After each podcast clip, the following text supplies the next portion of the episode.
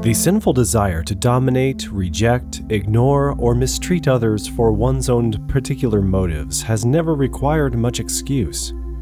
However, Darwin gave it a tremendous impetus, as has been shown before by both evolutionist and creationist writers. An unusual book helps document the links between evolutionary thinking and an upsurge in racism in Australian colonial history. The book is called Aborigines in White Australia, a documentary history of the attitudes affecting official policy and the Australian Aborigine in 1697 through 1973. Apart from a few introductory editorial comments, it consists largely of substantial excerpts from documents as varied as parliamentary transcripts, court records, letters to editors, anthropological reports, and so forth.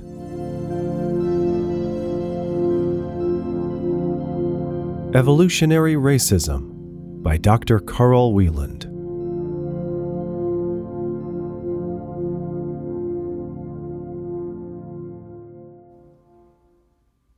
Far from showing a progressive enlightenment as time goes on, one can see a distinct change for the worse after 1859, with a marked increase in callousness, ill treatment, and brutality towards Aborigines being evident in official attitudes.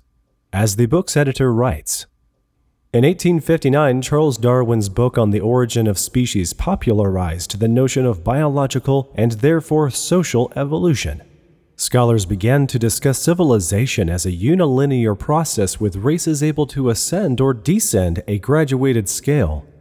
The European was the fittest to survive. The Aboriginal was doomed to die out according to a natural law, like the dodo and the dinosaur. This theory, supported by the facts at hand, continued to be quoted until well into the 20th century when it was noticed that the dark-skinned race was multiplying. Until that time, it could be used to justify neglect and murder.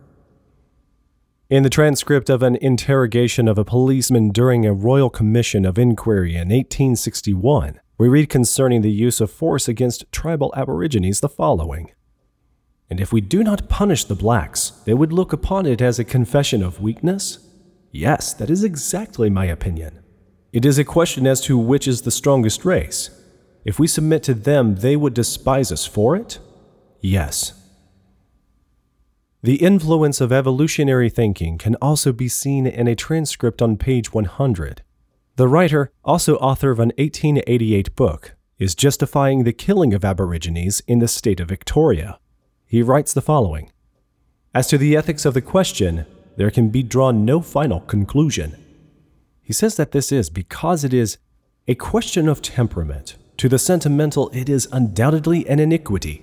To the practical, it represents a distinct step in human progress, involving the sacrifice of a few thousands of an inferior race. But the fact is that mankind, as a race, cannot choose to act solely as moral beings. They are governed by animal laws which urge them blindly forward upon tracks they scarce can choose for themselves.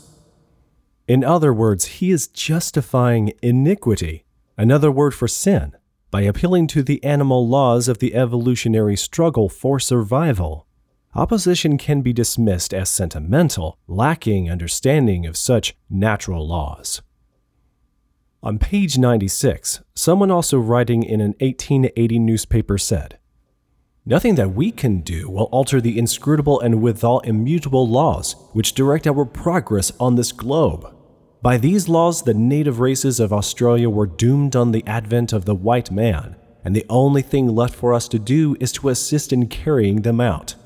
That is to say, helping the laws of evolution by hastening the Aborigines' doom. With as little cruelty as possible, we must rule the blacks by fear. These immutable laws of evolution have, of course, always been a complete fiction. The continuing social tension surrounding Aboriginal issues is, in large part, a legacy of these past evils.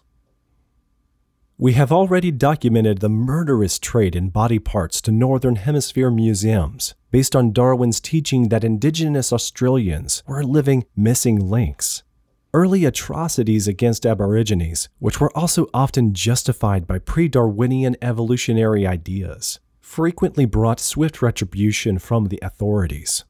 But after Darwin's work appeared, such horrors of all types were much more often officially sanctioned. A letter writer to a newspaper in 1880, incensed by the treatment of his fellow man, said the following: "This, in plain English, is how we deal with the Aborigines. On occupying new territory, the Aboriginal inhabitants are treated exactly in the same way as the wild beasts or birds the settlers may find there. Their lives and their property, the nets, the canoes, and weapons which represent as much labor to them as the stock and buildings of the white settler, are held by the Europeans as being at their absolute disposal. Their goods are taken, their children forcibly stolen, their women carried away, entirely at the caprice of white men. The least show of resistance is answered by a rifle bullet. Those who fancied the amusement have murdered, ravished, and robbed the blacks without let or hindrance. Not only have they been unchecked, but the government of the colony has always been at hand to save them from the consequences of their crime." Many genuine Australian Christians and church institutions, though occasionally somewhat patronizing, seem to have tried to protect Aborigines from the full brunt of the many inhumanities sanctioned by evolutionary thinking. However, like today, most church leaders and institutions compromised in some form or another with this new Darwinian science. Virtually no Christian voice did what was required: to affirm boldly the real history of man as given in the Bible, to stress that we all go back only a few thousand years to Noah's family would have refuted Darwinian racism. It would have anticipated the findings of modern genetics, that we are all biologically extremely close. It would also have given a completely different perspective on Aboriginal status and culture. For example, it would have been seen as no surprise that they already had many stories of their own about the flood, and some about Babel. What a dramatically different starting point for missionary outreach, reaching your relatives, not inferior savages.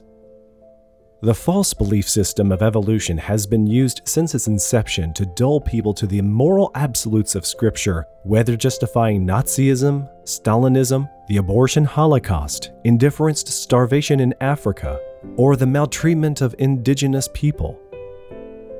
God's Word has always stated that He has made of one blood, that is to say, from one man, Adam, all nations of men. Read Acts 17:26 and the rest of the chapter. Look at 1 Corinthians 15:45. The answer to racism is in Genesis, which tells us that all people are closely related.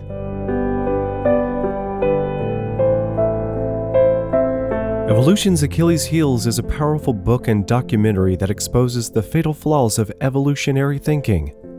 Like no other work that we are aware of, it is authored by 9 PhD scientists to produce a coordinated, coherent, powerful argument.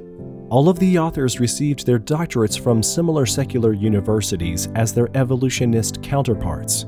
Each is a specialist in a field relevant to the subject written about: natural selection, origin of life, geology, genetics, radiometric dating, the fossil record, cosmology, and ethics.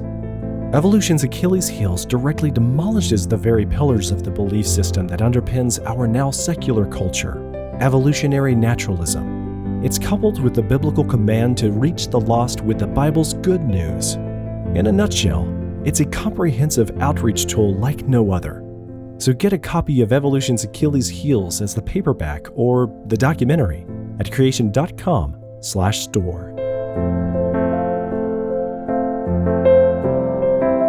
I am Joseph Darnell, for everyone at creation.com. Thank you for listening.